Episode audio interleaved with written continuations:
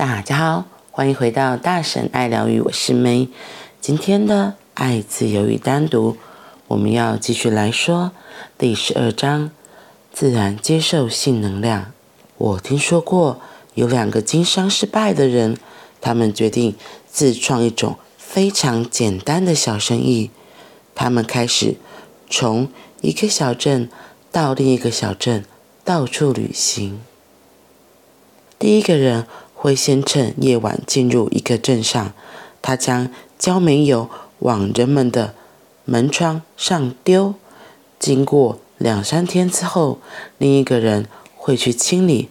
他告诉人们，除了门窗之外，他甚至可以进入他们家中，连焦煤油都清一清。而在同时，第一个人已经到下一个镇上做他那一半的工作。就这样，他们开始赚进大把钞票。在教会与海夫纳斯以及其他色情工业制造者之间，就是这种情形。他们是共谋。每当你压，每当你压抑过头时，你就会产生病态的兴头。有问题的是那个病态的兴头，而不是性。所以，永远不要存着任何反对性的想法，否则你永远无法超越性。已经超越性的人，都是自然而然接受性的人。我知道这不容易，因为你出生在一个对性很神经质的社会，不是这种神经质，就是那种神经质，反正都是神经质。要摆脱这种精神官能症，不是件简单的事，但只要你有一点警觉，你就能走出来。所以，真正的重点不是如何去超越性，而是如何去超越这个社会的病态想法，对性的恐惧、压抑与执着。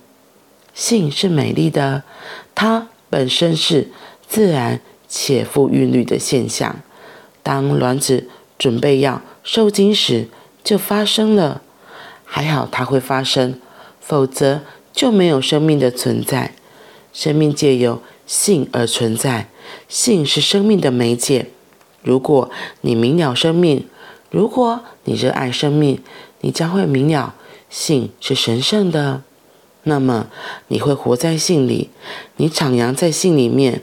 正如它自然的发生，它也会自然的远走。在四十二岁左右的年纪，性开始消退，如同它当初的出现一般。可是，通常事情偏就不是那样发生。当你听到我说四十二岁的时候，或许会惊讶，因为你知道有些人都已经七老八十了。可是他们依然超脱不了性。你晓得那些糟老头，他们是社会的受害者，因为他们无法活得自然，性一直残留在他们里面。他们应该愉快的享受性的时候，却压抑身体的感觉。在那些欢愉的时光里，他们却不是全然在其中。那种不冷不热的投入，使他们体验不到高度的感官快乐。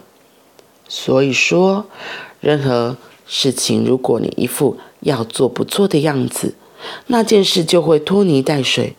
假如你坐在桌前，心不在焉的吃东西，以致身体一直都觉得没吃饱的话，你脑袋里整天都在想食物。要是你好好的进食，你就不需要吃得饱饱的。好好进食的意思，不单指将你的胃装满食物。当你心不在焉的时候，你可能会装下一肚子的食物。进食是一项艺术，不是将胃填饱就好了。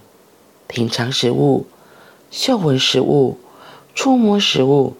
咀嚼食物，消化食物，这整件事是一门伟大的艺术。要将食物当成神圣之物来消化，因为食物是神圣的，是神的礼物。印度人说，食物是神圣的，所以当你进食的时时候，要怀着无比的敬意。当你进食的时候，请将一切都抛到脑后，因为那是一种祈祷，一种存在性的祈祷。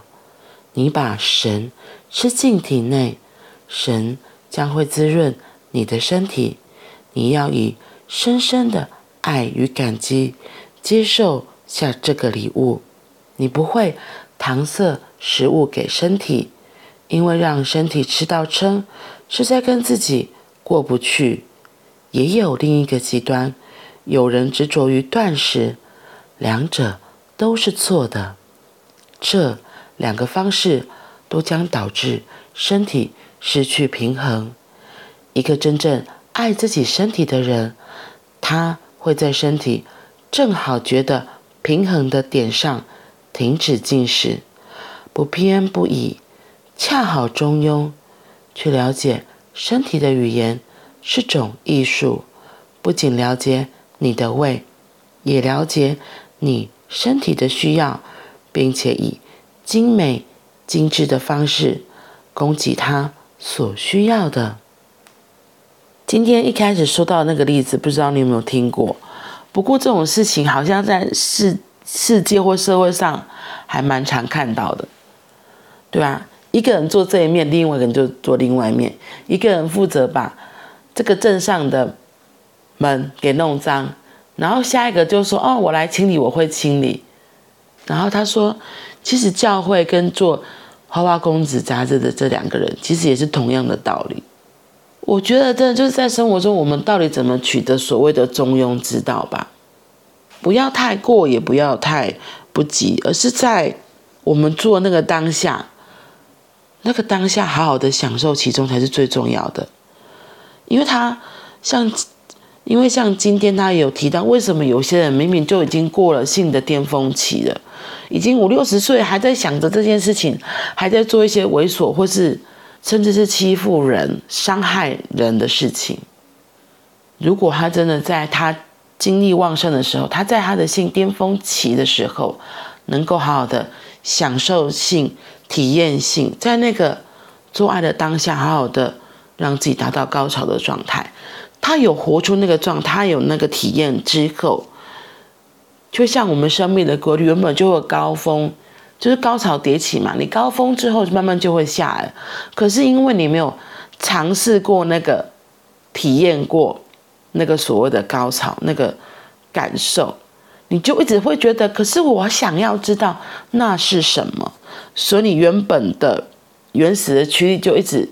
那个渴望没被满足，所以才会一直想要去做这件事情，才会促使这些在性能量或是生理状态应该在巅峰的时候没有被满足的人，他们已经过了所谓的高峰期，他一直想要去做这件事情，而没有办法自然的消退。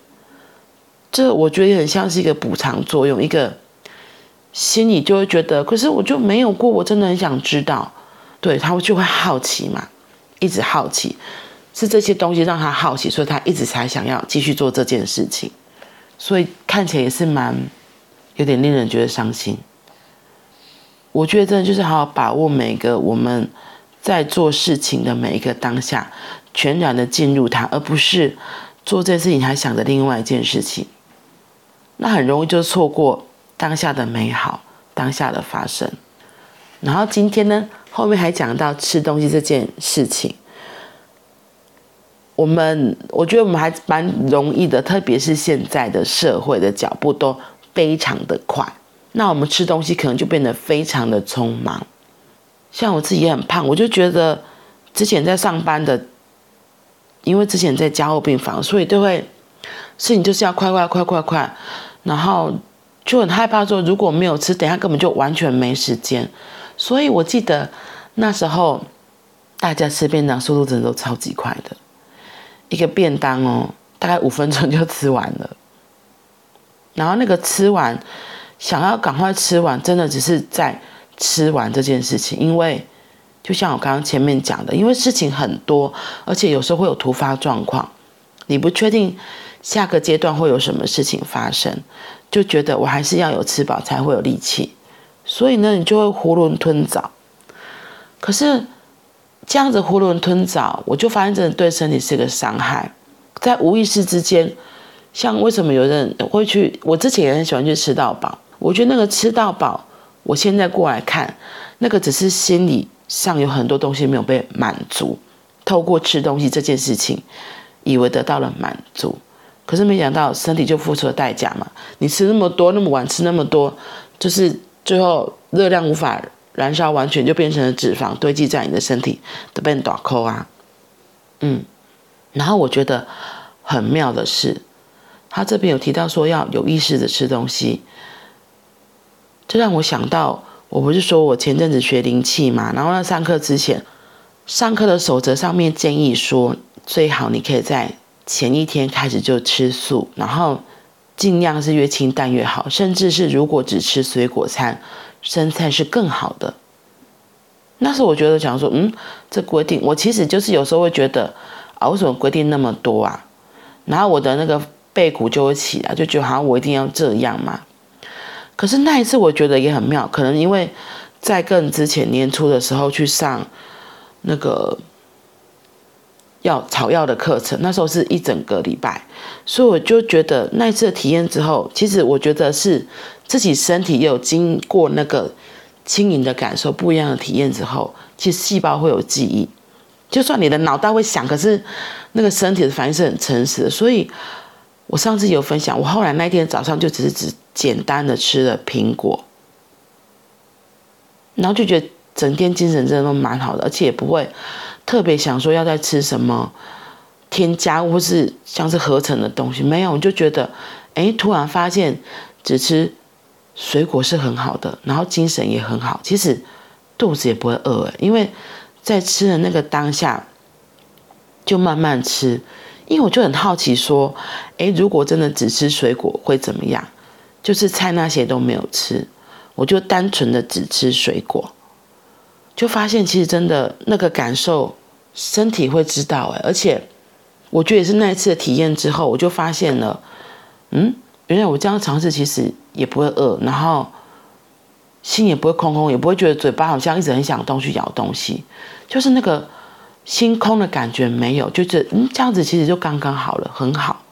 所以我就发现后来的一些时间里，当我如果有发现我有意识到的时候，我去吃东西，我就不会一直在乱塞了。而且如果硬要乱塞，就是你会有意识，就知道哎，我现在想吃什么，或者是我不想要吃什么。而且身体会自己会去拿，像这两天，因为我女儿开始学游泳，然后她她因为游泳前，我就会说，那我们游泳前先吃东西，然后吃完之后，如果下课你肚子会饿，我们再吃。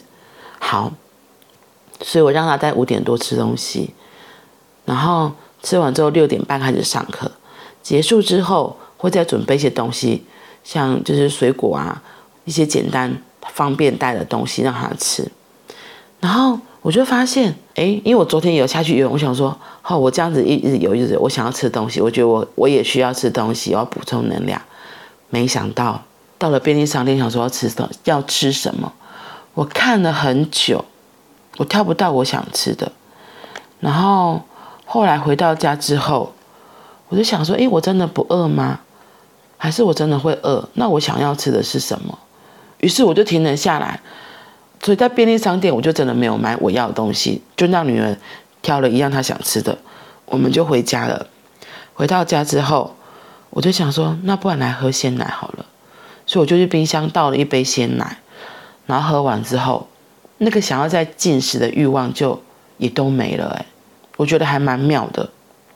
所以或许也可以让我们练习，到底我们现在这些个状态，我们现在这个当下。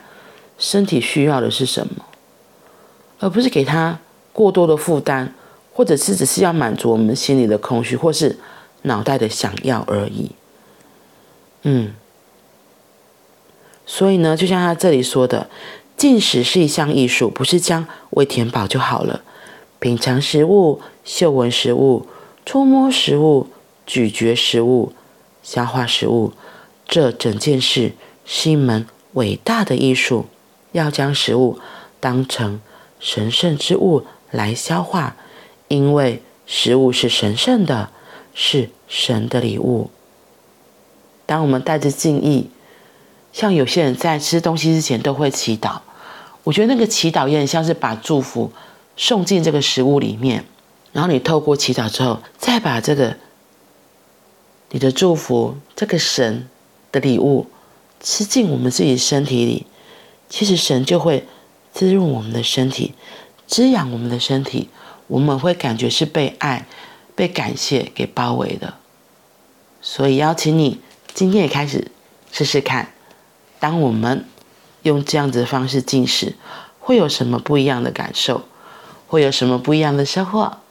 好啦，那我们今天就先分享到这里喽，我们明天见，拜拜。